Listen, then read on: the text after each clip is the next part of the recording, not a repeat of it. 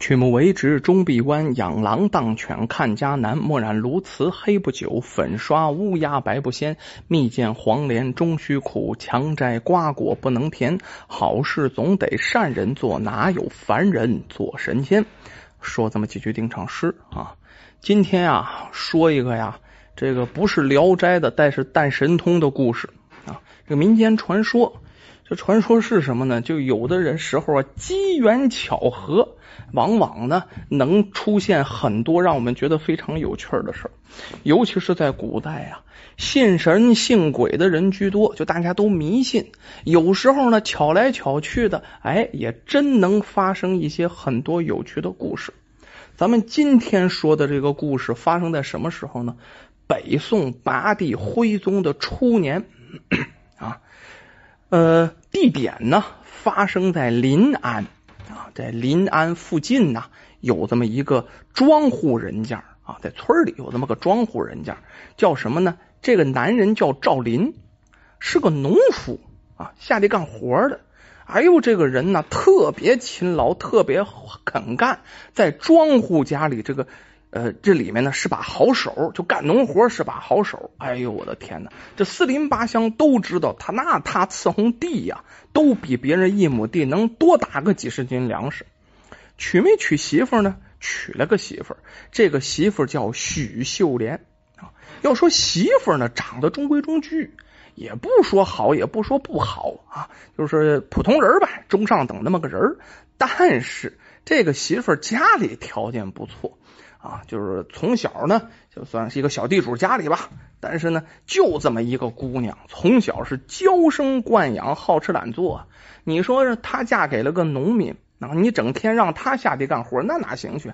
一是懒，二她也不会呀、啊，成天就躺在家里睡觉。咱说都是两口子了，也不是什么大富大贵之家，你不下地干活，这不不像过日子样啊。所以说两口子刚结婚的时候没少因为这个事儿吵架拌嘴，可是吵完之后，这个咱说这个徐秀莲最后就是一招，什么一招呢？撒泼打滚啊，满地轱辘啊，哇哇暴叫，反正就是不讲理，撞破头。咱说这赵林呢也无可奈何。媳妇除了这个之外哈、啊，要说这个俩人平常的这个关系啊，喜不喜欢这个媳妇，俩人爱不爱还是真不错。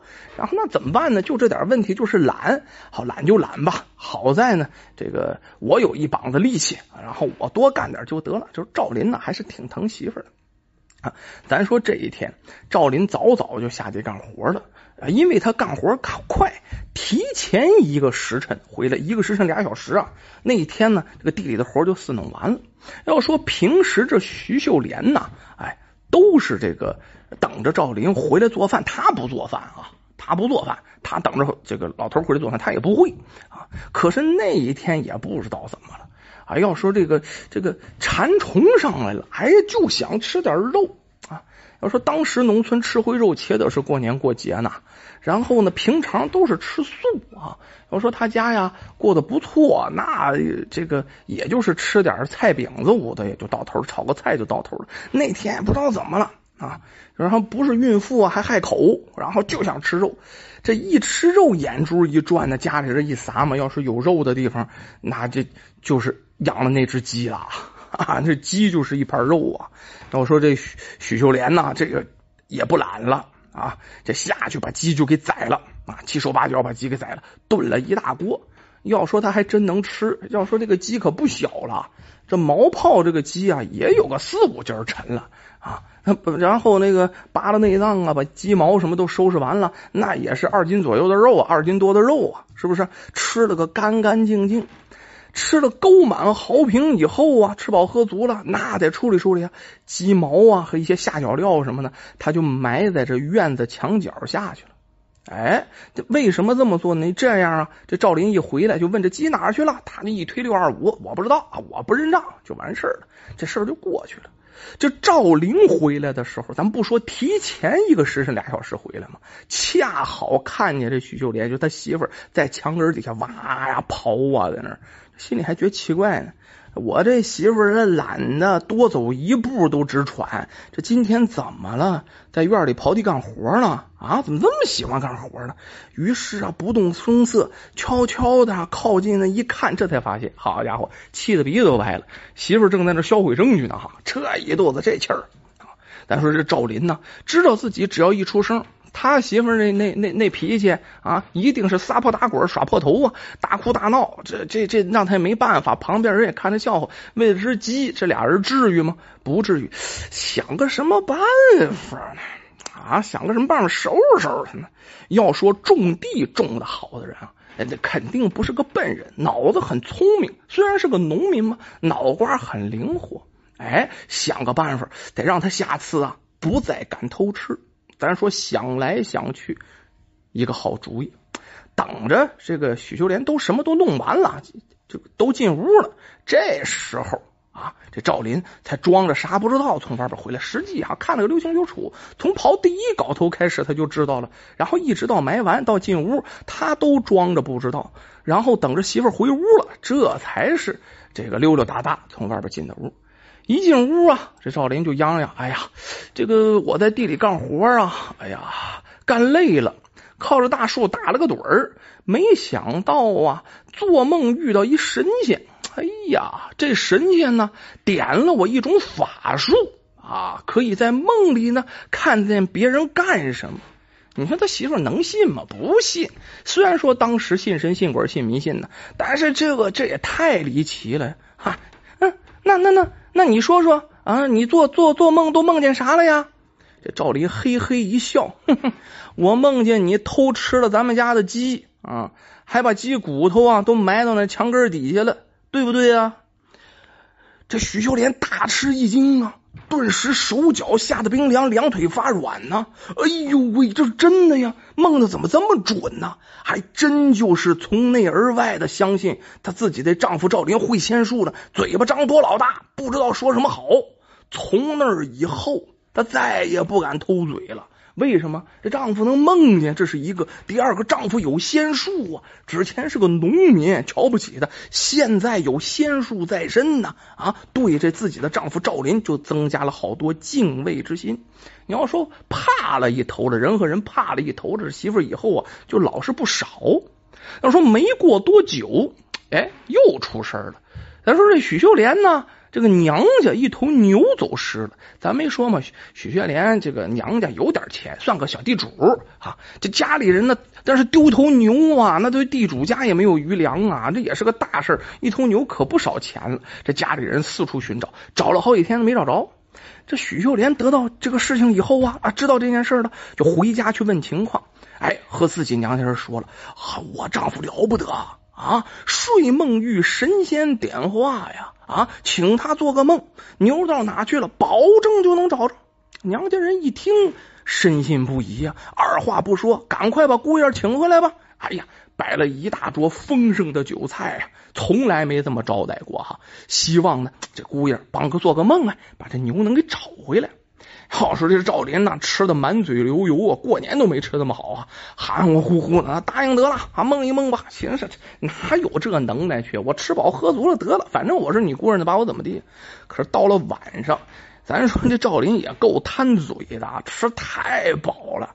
咱都知道吃撑了晚上睡不着，那肚子胀啊，那没办法，起来溜溜吧，往上蹲着蹲着神儿啊。赵林就爬起来哈、啊，然后跑出去到处散步。这这要说对这附近呢也算是了解，不知不觉不知不觉就溜达到后山一处大荒沟里，这地方都没人来。哎，这那什么呀，晚上啊有有有有绿光啊，这什么？咱说这这兽啊，这牛眼睛晚上有有灵光，这什么东西啊？走近一看，哎呀，这不是那牛吗？这牛怎么躲这儿了？咱说那牛跑来跑去啊，跑后山那个找了个嫩草，在那待着玩呢啊，就在那儿吃草呢，就在这沟里溜达好几天了。这赵林一看这牛，哎呀，心里有底了，没声张，慢个悠的回家了啊，舒舒服服的睡到第二天八九点钟，这才起来。岳父赶快啊，哎呀，女婿起来了哈！哎，昨天晚上这个这个梦里找没找到牛啊？哎呀，这赵林起了大了，伸个懒腰，打个哈欠，哎呀，梦见了！哎呀，我梦见了，我梦见那牛好像在后山的一个土沟子里啊，你派人去看看吧，呃、应该就是在那儿。这岳父啊，立刻叫家人到后山看呢，问家人这后山找没找？家人说没找，赶快去看看。哎。果然呢，这这当然有了。头天晚上在那看见了，大家十分惊讶，找着了，把牛给牵回来了。那这事儿算做实了啊！这个个佩服啊，这赵林佩服那叫五体投地。很快，赵林做梦有神通这件事儿啊，那是传开了，一传十，十传百啊，当地县令都知道了。咱说当地县令这两天啊，好家伙，上吊的心都有。为啥呀？官印丢了。要说当时官印丢了，那是杀头之罪呀、啊，还不敢声张。你这事声张出去，上峰怪罪下来啊，自己脑袋瓜弄不好都没喽啊！听说这赵林有这等神通，赶快啊，叫两个轿夫，快快快快快，把神人请来，把神人请来。要说这两个轿夫啊，两个人啊，抬着一一挺小轿，一个姓黄，一个姓白，两个轿夫自己呢，这个这个这个。俩人抬着轿子啊，抬着一挺小轿去请这赵林。赵林很少坐轿子，是不是？就是自己觉得倍儿有面子哈、啊，坐在轿子里倍儿有面子。然后呢，一路上呢，撩撩着轿帘，看天也过瘾呢、啊，看地也过瘾，看景也稀奇，东瞅西望。咱说半路途中，他看见呢，空中有只白鹤，嘴里叼了一只黄鳝。啊，就咱说这鹤吃鱼啊，嘴里叼了一只黄鳝，一边飞一边摇摆。这黄鳝大了点，好像是啊，这个叼不太重，叼不太动。然后这个黄鳝还在里面，这个这个嘴里啊，这个摇来摇去的，它疼啊。然后呢，这是飞也飞不好啊，反正是这黄鳝呢，这个也要从嘴里掉下来。然后看见这幅情景，那你就想这幅情景啊，然后随口就说了一句：我看呢，黄的要死，这白的也够呛。他这意思是什么呢？这黄鳝呢，在嘴里肯定是好不了了，肯定是要死了。这白的要是老叼着这黄鳝，黄鳝老在嘴里这么折腾啊，飞不好，掉下来也得摔死。他是这个意思。我看这黄的要死，白的也要死。这一说话，他说的不精心，这叫说者无意，听者有心呢、啊。哎，吓坏了谁了？就是那个姓黄的和姓白的两个轿夫。为什么？这县官的官印是他俩捡来的，捡来藏起来的。一听说是黄的要死，白的要死，还以为这赵林梦见是他们干的。两人吓得呀，赶快是大叫沾尘呢，扑腾就跪到这赵林面前呢。这个官印是这个县官出差是遗落在轿子里的，我们俩呀拾起来的，本来想交还给这个县太老爷，但是呢，这个怕这县老爷说是我们偷的呀，所以说把这官印偷偷的丢在这个府内的井里了。你呀、啊，你去大仙呢，你饶过我们俩吧，这是以往的真情实话。赵林这一听，心里一动，然后非常镇定。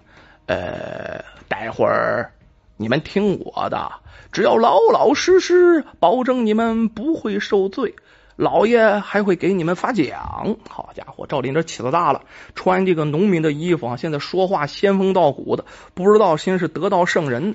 两个轿夫啊，一听见大仙这么说，连忙磕头啊，救命之恩呐、啊，救命之恩，恩同再造，恩同再造。到了县衙以后，那了不得了，县官又是一顿招待啊，那是这个肉山酒海啊，这什么好吃的都上啊。然后吃完了喝完了，催着你赶快回房里睡觉，睡觉睡觉睡觉好，这个找我的这个印呢、啊。第二天这一起来，咱说这一起来，这县官起了大了，一宿没睡啊，就在门口等着这赵林做梦啊，他等了一宿。哎，这赵林就赶快跟这县大老爷说，呃，这个官印呢、啊、遗失在水井底下。这县官一听啊，就立刻让轿夫啊下井去。就这时候赵林又说，哎呀，你得给人一家发一百两银子啊，一百钱银子啊，我口误，一百两银子太多了，一百钱银子啊，这个一家发一百钱银子，是不是让他俩好好干活啊？县官说这也这也有道理哈、啊，下井挺危险的。于是呢，把钱就发给了轿夫。轿夫领赏之后，双双下井。他们扔的呀，他们有数啊，就在井里把这官印捞出来了，交给了县官。哎呦喂，这这交给县县大老爷，县大老爷太高兴了，保住脑袋了，那是特别高兴啊！到本地饶世界都吹哟，我说本地出了个做梦大仙，做梦大仙梦有神通啊，了不得！咱说这一传十，十传百啊，就传到朝廷耳朵里了。咱没说嘛，徽宗那时候那那朝廷那份一个乱呐啊，这乱七八糟的，什么新鲜事都有。这百官呢都听说梦里还有神通啊，这百官都不信，咱再进给他弄京里看看呢啊，就把这赵林呢就给提了到京城，然后要他当面说明白你怎么做梦啊，做梦怎么会有神通啊？这事儿传到赵林耳朵里了，这下赵林一听，上哪儿啊？上京城。上朝廷里，上皇宫，我这这这，我这我这都是假的呀！这心里有点害怕。可是事到如今，你说是假的，那哪行去？这叫骑虎难下，硬着头皮没办法，只好进京。到了金銮殿上，文武百官早都排好队喽！哇，家家伙，这是肉身成圣啊！这这这是这个老是说这个庙里的仙人如之何如之何，真正的仙人能掐会算，做梦就能算到东西的没见过，这排着队呢。要见这位神人，要说这赵林呢，了不得了，文武百官呢，哪个官不比他个儿大呀？是不是？而这是京城啊，是吧？那是。跟磕头虫了，挨个啊磕呀磕呀磕呀磕呀磕，哎，一不小心磕的也多了，啪嚓就摔了一跤，然后把腰间的竹枕摔了个粉碎，腰间带了个竹枕头，摔了个纷纷碎。要说这是一不小心吗？不是。这赵林这一道没想别的，净想这脱身计了。他在这竹枕里面，也就是大竹筒子里面装了一只蝈蝈。这竹枕一碎，这蝈蝈也就被压死了呀。然后他就跪在地上，哇哇痛哭啊！我也快要死了，咋哭的这叫一个伤心呢？那泪如涌泉呢，说不好听话，裤子都湿了。这百官连忙啊，仙人呐、啊，仙人，这个这个怎么回事啊？赶快把他扶起来！你怎么说自己快要死了呀？赵林忙说：“我呀。”睡梦显灵就是靠枕头里的蝈蝈传递信息，神仙告诉我啊，这个桶啊要随身携带，白天护身，晚上托梦保我发财。如今虫死了，大家让我做梦显灵，我也做不到了，犯了欺君之罪，就要被你们处死啦！哇哇哭，百官听了深信不疑，十分同情，回头就跟皇上说呀，皇上你看这个这也是情有可原，是不是？这个就不要治他罪了。咱们也说嘛，徽宗啊人不错啊，这个也不是说是治他罪，还、啊、这个这个没有关系，没有关系。除了觉得哎呀，皇上觉得没见到这个睡梦神通挺遗憾，但是就事到如今了，大家呀，就底下的大臣都这么说，是吧？都替他求情。哎呀，算了吧，啊，来一趟京城也不容易。除了官官赏赏之外呀，不但不治你的罪，我再给你一笔钱，你就回家呀，该干嘛干嘛去了。赵林拿钱回家呀，也是惊得一身冷汗呢。这个要是被拆穿了以后，真就是欺君之罪呀！啊，回家告诉自己的媳妇儿，自己的神通不在，以后还是安安分分、老老实实的做个农民为好。